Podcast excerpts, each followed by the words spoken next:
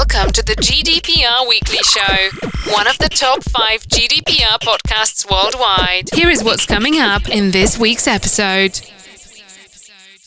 Oh, welcome to episode 152 of the GDPR Weekly Show, and coming up in this week's episode, we have news of a ransomware attack at Kaseya. We then, in this week, which is very important for football here in the UK, have news of a data breach at Classic Football Shirts. We then have news that British Airways has reached an out of court settlement with its data breach victims. We then have an update on whether employers can hold COVID 19 vaccination data and how they should be storing such data. We then travel to Yorkshire, where the Mermaids Transgender Charity has been fined £25,000 by the ICO for data breaches. We then travel to Spain, where the King of Spain has found that his personal health information has been revealed in a data breach. We then travel to South Africa, where insurance company Qsure has had a data breach. And then to America, where Morgan Stanley has had yet another data breach. We then return to the UK, where PC Magazine has created a chart of the top 25 data breaches measured in terms of the number of people affected.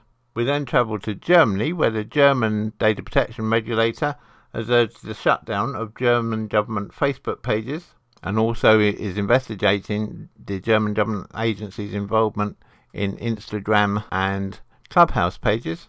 We then travel across to America, where Colorado is the latest state to introduce its own Privacy Act, the Colorado Privacy Act. And then remaining in America, we actually look at whether at last the USA might be looking at bringing in a federal data law. And finally, we return to Ireland, where we look at the thorny issue of whether GDPR applies to deceased people. So, as always, a mixed bag of articles for you this week here on the GDPR Weekly Show. We hope you find the articles useful and informative. If you have any feedback for us, please do email us at feedback at gdprweeklyshow.com. We do read every single piece of feedback we receive, and wherever possible, we incorporate your suggestions for improvements into the show. But unfortunately, due to the volume of feedback we receive, it's not always possible for us to respond to each piece of feedback individually. Want to ask GDPR questions live? Come and join our GDPR surgery on Clubhouse Thursday, 4 pm UK time. We begin this week with a story which was breaking as we went to broadcast last week.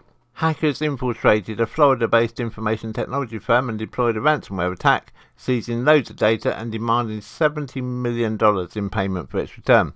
The hack of Kaseya, which is already being called the biggest ransomware attack on record, has affected hundreds of businesses globally, including supermarkets in Sweden and stores in New Zealand. In the aftermath of the attack, cybersecurity teams are scrambling to regain control of stolen data while the Biden administration is modelling potential diplomatic responses. So, what exactly happened? Well, hackers infiltrated Kaseya, accessed its customers' data, and demanded ransom for the data's return. What, however, makes this case slightly different is that Kaseya is known as a managed service provider.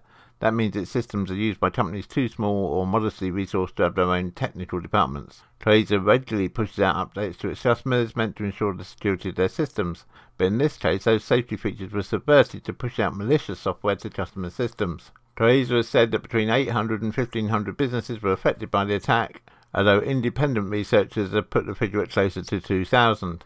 There are at least 145 victims in the US, according to an outside analysis from Sophos Labs, including local and state governments and agencies as well as small and medium sized businesses. Joe Biden said on Tuesday that while a number of smaller US businesses like dentist offices or accountants might have felt the effects of the hack, not many domestic companies have been affected. It appears to have caused minimal damage to US business, but we're still gathering information, Biden told reporters following a briefing from advisors. I feel good about our ability to be able to respond. In Sweden, hundreds of supermarkets had to close when their cash registers were rendered inoperable, and in New Zealand, many schools and kindergartens were knocked offline. It's believed that affiliates of the Russian hacker group REvil are behind the attack. REvil were the same group who in June unleashed a major ransomware attack on the meat producer JBS, crippling the company and its supply until it paid an $11 million ransom.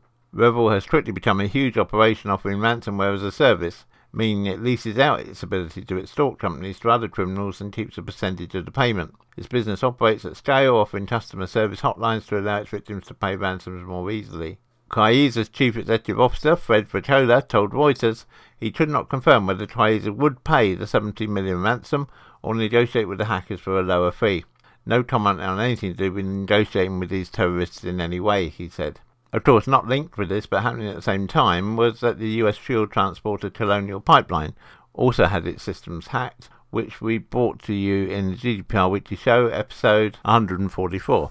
As the attacks escalate, the Biden administration has discussed its domestic and international responses. The White House press secretary, Jen Psaki, said in a press conference on Tuesday that Biden would meet with officials from the Departments of Justice, State and Homeland Security and the intelligence community on Wednesday to discuss ransomware and U.S. efforts to counter it. She also said that senior U.S. officials would meet their Russian counterparts next week to discuss the ransomware problem. As the president made clear to President Putin when they met, if the Russian government cannot or will not take action against criminal actors in Russia, we will take action or reserve the right, she said. Obviously, this is an ongoing situation, so if we receive any updates on this, we'll bring it to you in the next available episode of the GDPR Weekly Show. You're listening to the GDPR Weekly Show with your host, Keith Budden. Of course, there's lots of excitement here in the UK this week as England look forward to playing Italy in the finals of the Euros 2020 at Wembley on Sunday at 8 pm UK time. And of course, here at the Weekly Show, we wish the England team every success. And as they say, let's hope they're bringing football home. However, football is also in the news for a different reason because a firm selling retro football team shirts and merchandise here in the UK has apologised to customers after a cybersecurity attack accessed their data. Classic Football Shirts said customers' details had been accessed through one of its third-party provided systems. Some customers complained that they had received emails offering cashback on their previous orders. The firm is now telling customers not to follow any links if they've received a cashback phishing email. Classic Football Shirt said it became aware the cashback emails at 8.30 on Thursday night, half an hour after they'd been sent. The firm believes password data and payment information has not been compromised. But in a Twitter post, the company urged customers to be vigilant and contact their bank to cancel their cards if they supplied their cards information on one of the cashback forms. The closed business said payment information was never stored on their system and apologised for any inconvenience caused. Some customers commented that they became aware it was a phishing email after noticing an extra S in the email address of classicfootballshirts.co.uk. Others, after placing an order, noticed the email offering cashback was from orders at classicfootballshirts.co.uk rather than from classicfootballshirts.co.uk. One customer told the BBC that he saw that £504 was taken from his account. He cancelled the credit card and his bank is investigating the transaction. Classic Football Shirts has declined to indicate an estimate of how many customers may have been affected, but they have confirmed that they've notified the ICO of the breach. And if we receive any update either from Classic Football Shirts or from the ICO, we will of course bring it to you in the next available episode of the GDPR Weekly Show. Listen to it everywhere. Take us with you. If you're a regular listener to the GDPR Weekly Show, then you'll know that we've mentioned a number of times about the data breach at British Airways. Indeed, we first reported on it way back in episode 5, and then subsequently in episodes 6, 12, 32, 49, 60, 82, 103, 113, and 130. Well, this week, the British Airways data breach saga took a further step forward as it's understood that the airline has now agreed to an out-of-court settlement with the victims of the data breach that exposed personal data belonging to more than 420,000 customers. Under the agreement with PGMBM, the court-appointed law firm uh, representing the victims, the airline will pay thousands of claimants an undisclosed sum. The resolution does not include any admission of liability on the part of the operator. This represents an extremely positive and timely solution for those affected by the data incident, said PGMBM Chairman Harris Pogust in a statement. The pace at which we have been able to resolve this process with British Airways has been particularly encouraging and demonstrates how seriously the legal system is taking mass data incidents, he said. In reply, British Airways said, We apologise to customers who may have been affected by this issue and are pleased we've been able to settle the group action. When the issue arose, we acted promptly to protect and inform our customers. The case centres on a Mage-style hack of BA's payment processing infrastructure that in 2018 diverted unsuspecting victims to a malicious website where names, debit and credit card details, postal addresses and email addresses were harvested over a 15-day period. PGMBM is now inviting victims of an even bigger breach from another UK airline to submit compensation claims. The firm has criticised operator EasyJet for taking four months to notify the 9 million victims of a data breach first revealed in May 2020, involving full names, email addresses, and travel information. If you want further information on the EasyJet data breaches, please check back to episodes 92 and 93 of the GDPR Weekly Show. Another issue that we've covered regularly on the Weekly Show has been the whole issue of whether employers can keep a record of whether their employees have received a vaccination or not. I think it's important that we remind people that employers processing vaccination data need to be careful. A, because it falls into what's called the special category of data, and B, they must make sure they've got a lawful basis to do so under Article 6, Paragraph 1 of UK GDPR and it was as well as meeting one of the conditions for processing under Article 9. It's also important that you update any relevant privacy policy notices. So if you have a privacy policy notice for your employees, which you should have anyway, of course, and you are now holding this data about them, then you need to make sure you update your privacy policy for your employees to ensure that it's including the use of the COVID vaccination data.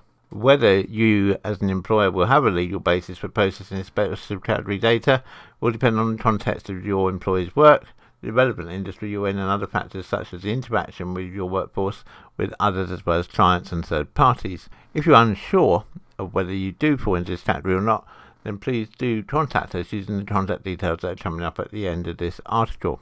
To show what can happen when things go wrong, there is a current case in Ireland where an employee law expert has warned that the HSE, which is the Irish equivalent to our National Health Service, breached data protection laws when it issued communications through a circular to determine the vaccination status of staff.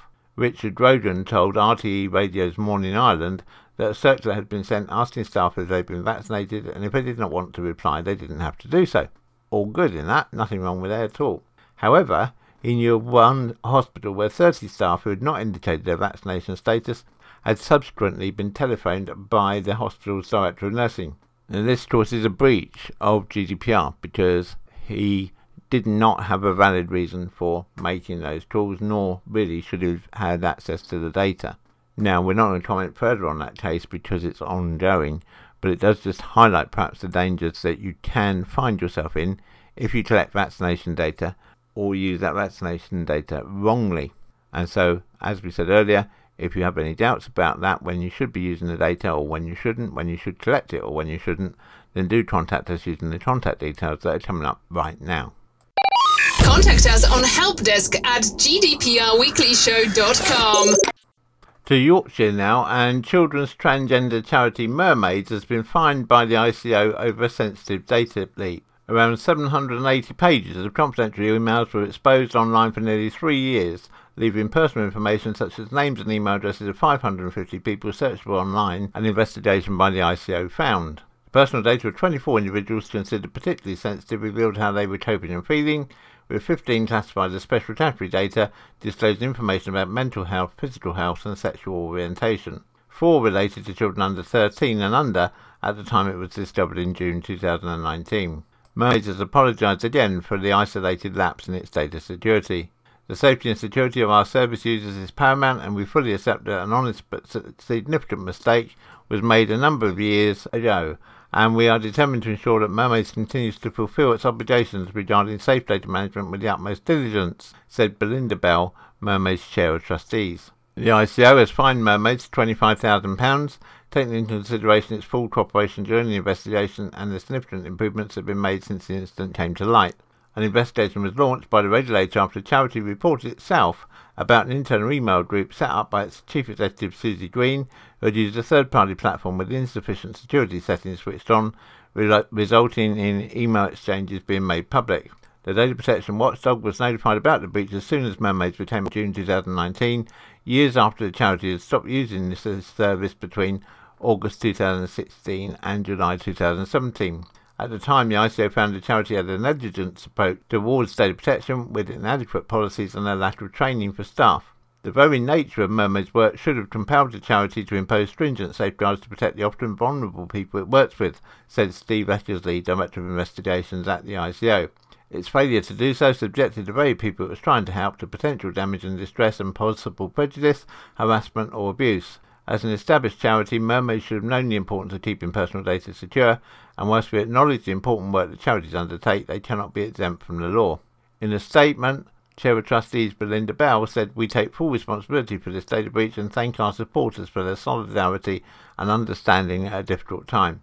We are grateful to the ICO for taking into account our prompt remedial action and for balancing the size of its fine against our need to continue supporting service users whilst protecting charitable donations made by many generous supporters. The safety and security of our service users is paramount, and we fully accept that an honest but significant mistake was made a number of years ago, and we're determined to ensure that Mermaids continues to fulfil its obligations regarding safe data management with the utmost diligence. This historical data breach was brought to our attention in June 2019, at which point we immediately reported the incident to the ICO and cooperated fully to ensure issues regarding our systems and processes were addressed as a matter of the highest importance. The Charity Commission, in communication with the ICO, has stated that it has no further regulatory concerns. The charity engaged an external data consultant to address issues raised, and their report confirms that no wider issues were identified. The charity also instructed an information technology security auditor to carry out a review of the incident. In addition, a full safeguarding audit has been completed this year. All complaints from the data subject uh, are suspected have now been resolved, and we would like to repeat our apology for this isolated lapse in our data security. Want to ask GDPR questions live? Come and join our GDPR surgery on Clubhouse Thursday, 4 p.m. UK time. To Spain now, and Telemadrid has reported that the King of Spain has had his personal health information exposed in the latest data breach. The royal was among thousands affected by the computer security failure of the Madrid health system. The breach has meant that people's private data, such as telephone number, social security number, and address, could be accessed by having just their ID number, Telemadrid reported. We've reached out to the Madrid Health Service for more information, but as we go to broadcast, we've not received any response from them. If we do receive a response from the Madrid Health System, we will of course bring it to you in the next available episode of the GDPR Weekly Show to South Africa now, and QSure, a big player in South Africa's insurance industry, has been hit by a data breach in which bank account numbers and other sensitive information have been compromised by a third party. QSure would not say how many records were exposed with the breach, only that the incident was still being investigated. In a statement, the company said, on the 9th of June 2021, QSure became aware that it had been subject to illegal and unauthorized access to its IT infrastructure and immediately isolated its IT network and shut down its systems. QSure is a registered financial services provider and one of the collection agencies that provides collection and premium handling services for the South Africa insurance industry. Its clients include big insurance companies and insurance brokers. QSure's chief operating officer, Ian de said QSure immediately appointed three industry leading and independent cyber forensic and security technology firms to conduct a detailed forensic investigation into the cybersecurity incident. QSure takes the safety and security of its clients' data extremely seriously. The company has notified insurers and brokers with whom it does business, as well as the relevant regulatory authorities, and continues to provide support. Preliminary investigations show that the compromised data had been exfiltrated from the company's servers. The data relates only to policyholders who are clients of QSure's customers and includes banking details limited to account holder name, bank account numbers, and branch bank codes. No policyholder identity numbers, credit card details, or any form of contact details or policy content are kept on QSure's database and therefore could not have been compromised. All brokers have been briefed and have in turn notified or are in the process of notifying their policyholders. He said QSure's IT platform has now been completely rebuilt and all necessary steps have been taken to ensure the environment is secure. If we receive any update on this from QSure, we will of course bring it to you in a future episode of the GDPR Weekly Show. You're listening to the GDPR Weekly Show with your host, Keith Budden. Another company which has featured fairly regularly here on the GDPR Weekly Show has been Morgan Stanley. Indeed, they featured in episodes 99, 102, 107, and 112, and they're featuring again this week. On July the 8th, Reuters reported that Morgan Stanley has disclosed that personal data of some of its corporate clients was stolen in January this year in a data breach that involved a third party vendor, and hackers accessed information including social security numbers. Files stolen also included clients' names, addresses, date of birth, and corporate company names. The bank's vendor, Guidehouse, which provides account maintenance services to its Stock Plan Connect business, informed it about the breach in May, Morgan Stanley said. The bank said attackers accessed information by exploiting a vulnerability in the vendor's server, Accellion FTA. While the exposure was patched within five days, the attackers obtained decryption keys, even though the files were encrypted. Guidehouse informed the bank they had found no evidence that the stolen data had been distributed online. It's understood that the vendor has engaged credit firm Experian to offer free credit monitoring services for 24 months for clients that may have been impacted by the breach. The protection of client data is the utmost importance and something we take very seriously. We are in close contact with Guidehouse and are taking steps to mitigate potential risks to clients, a spokesperson for Morgan Stanley said. Again, if we receive any update on this from Morgan Stanley, we will of course bring it to you in the next available episode of the GDPR Weekly Show. Contact us on helpdesk at gdprweeklyshow.com. PC Magazine has established a chart of the top data breaches from the last 18 years, sorted by the number of people affected by the data breach. And so the range goes from 24,600,000 for Sony Online Entertainment, who find themselves in 25th place, to Facebook, with some 2.7 billion users affected from two incidents which placed them in both first place and third place in the chart. So the top 10 begin with eBay in 2014 with 145 million users affected. Ninth place is MyFitnessPal in 2018 with 150 million affected. Eighth place goes to MySpace in 2016 with 164 million affected. Seventh place to Microsoft in 2020 with 250 million affected. Sixth place to Twitter in 2018 with 330 million affected. Fifth place to cosmetics company Estee Lauder in 2020 with 440 million affected. Fourth place to Yahoo with half a billion affected. As we previously mentioned, Facebook finds itself in third place and first place, giving a total of 2.7 billion affected, and squeezed between them is Yahoo again with 1 billion people affected. If you want to see the full chart, it's available on the PC Magazine website, which you can find at uk.pcmag.com. Another company that often gets mentioned, of course, here on the GDPR Weekly Show is Facebook. And this week there are indications that Germany's Federal Information Commissioner has finally run out of patience with Facebook. Last month, Ulrich Kelber wrote to government agencies in Germany strongly recommending them to close down their official Facebook pages because of ongoing data protection compliance problems and Facebook's failure to fix the issue. In the letter, Kelber warns the government bodies that it intends to start taking enforcement action from January 2022, essentially giving them a deadline of the end of this year to pull their pages from Facebook. So expect not to see official Facebook pages of German government bodies in the coming months. While Kelber's own agency, the BFDI, does not appear to have a Facebook page, plenty of other German federal bodies do, such as the Ministry of Health, whose public page has more than 760,000 followers. Kelber says the only way he would advise his stand is if Facebook makes substantial changes to how its platform operates than it has offered so far, allowing the pages to be run in Germany in a way that complies with GDPR. However, Facebook has a long history of ignoring privacy expectations and data protection law. It has also very recently shown itself more than willing to reduce the quality of information available to users if doing so furthers its business interests, as anyone in Australia can attest. Kelber says he's avoided taking action over the ministry's Facebook pages until now on account of public bodies arguing their Facebook pages are an important way for them to reach German citizens. However, as that points out, the government bodies must be role models in matters of legal compliance and therefore have a particular duty to comply with GDPR.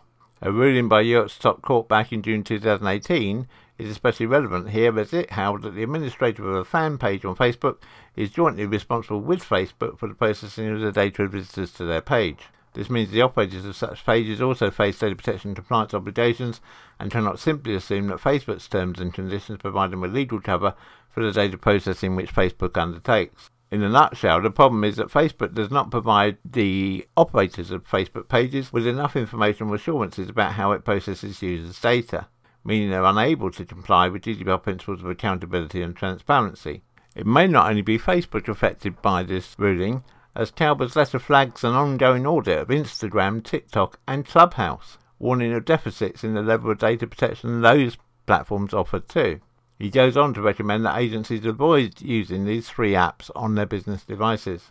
We will keep a careful eye on this situation, and if we have any further updates or indeed any response from Facebook itself, we will of course bring it to you in the next available episode of the GDPR Weekly Show. You're listening to the GDPR Weekly Show with your host, Keith Budden. to America now, and specifically to Colorado, where on June 8th this year, Colorado passed SB 21119, known as the Colorado Privacy Act, the CPA or CO Act, which the governor signed into law on July the 7th, 2021. The CO Act is a mishmash of concepts from other jurisdictions. It's a large part modelled on the March 2021 Virginia Consumer Data Protection Act, the CDPA, which we brought you details of back in episode 134 of the GDPR Weekly Show, but with California influences, such as a broader definition of sale and requiring companies to look for and honour global privacy signals. Both the California Consumer Privacy Regime and even more so the CDPA, the Virginia Consumer Data Protection Act, were inspired by GDPR. Colorado lawmakers found that states across the United States are looking to this law and similar models to enact state based data privacy requirements and to exercise the leadership that is lacking at the national level. And by enacting this law, Colorado will be among the states that empower consumers to protect their privacy and require companies to be responsible custodians of data that they continue to innovate. One notable thing with the Colorado Act is that it gives consumers the right to appeal a controller's refusal of a request before the entity that denied it and requires businesses to set up a process to address those appeals. Upon an appeal, a controller must, within 45 days, extendable by another 60, inform the consumer in writing of its response to the appeal, including a written explanation for the reasons of the decision. If the controller denies the appeal, it must inform Colorado residents of the ability to bring complaints to the attention of the Colorado Attorney General. Want to ask GDPR questions live? Come and join our GDPR surgery on Clubhouse Thursday, 4 p.m. UK time. We've just mentioned about the Colorado Privacy Act, and of course, one thing which is perhaps strange to people outside of the US is that there is no action from the US at a federal level. All the rules relating to data are being put together state by state. Well, US Senator Kirsten Gillibrand of New York is attempting to rectify that by introducing the Data Protection Act of 2021. If passed, the bill would create the Data Protection Agency. The purpose of the agency would be to protect individuals' privacy, limit the collecting, processing, and sharing of personal data, and reduce discrimination and differential treatment on the basis of protected class. As proposed, the Data Protection Agency will be responsible for regulating high risk data practices and collection, processing, and sharing of personal data.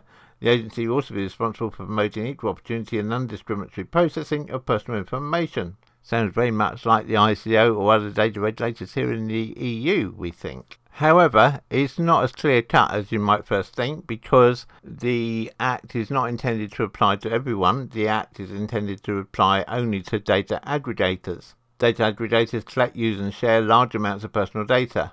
Under the bill, aggregators must have an annual gross revenue in excess of $25 million or annually collect, use, and share the personal data of 50,000 or more individuals, households, or devices. If the Act passes into law, then data aggregators will, by statute, have to comply with the rules and orders established by the Data Protection Agency, and they will also be prohibited from trying to identify an individual from anonymized data. The agency will have investigatory powers and may pursue individuals or data aggregators who they believe have violated the law. The investigation will be performed by an attorney or an investigator employed by the agency. The investigator will determine whether the aggregator or individual engaged in conduct that violated the law and may levy fines if any violations are found. The fines will either fund the Victims Relief Fund or if individual victims can be identified, they can be compensated individually. We will keep an eye on how this Act progresses through the US legal system and bring you updates here on the GDPR Weekly Show. And finally, this week we return to Ireland, where the issue of whether the dead have any rights under GDPR has come to the fore. The Department of Children is alleged to be failing to apply GDPR correctly as mother and baby home survivors attempt to access personal information.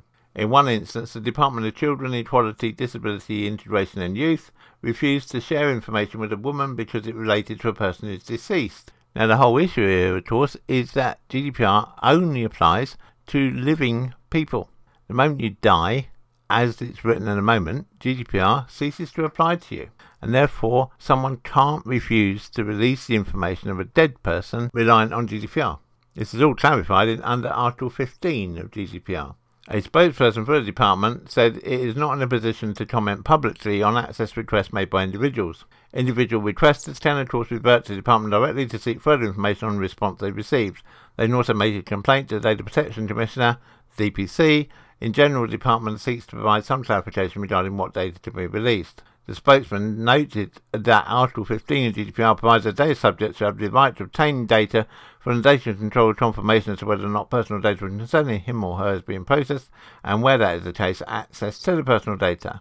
They said the department is responding to subject access requests in full accordance with GDPR. Members of the public sometimes request data belonging to deceased family members. Where this is mixed personal data and it refers to both the requester and the deceased person, the department can release the data. When the data is not mixed personal data and belongs solely to a deceased person, the department will not be able to release it under GDPR and the requester may be advised to use Freedom of Information Act instead. Now, we would support the argument that we believe the department is wrong in this case. They should be releasing the information of the dead people, of course, providing that the person making the request can prove a link to the dead person. Doubtless this will go to appeal and may even end up in front of the European Data Protection Board. So, once again, it's a story we'll follow and bring you updates here on the GDPR Weekly Show. Contact us on helpdesk at gdprweeklyshow.com. The GDPR Weekly Show is an Insurity production. Until next time, bye bye.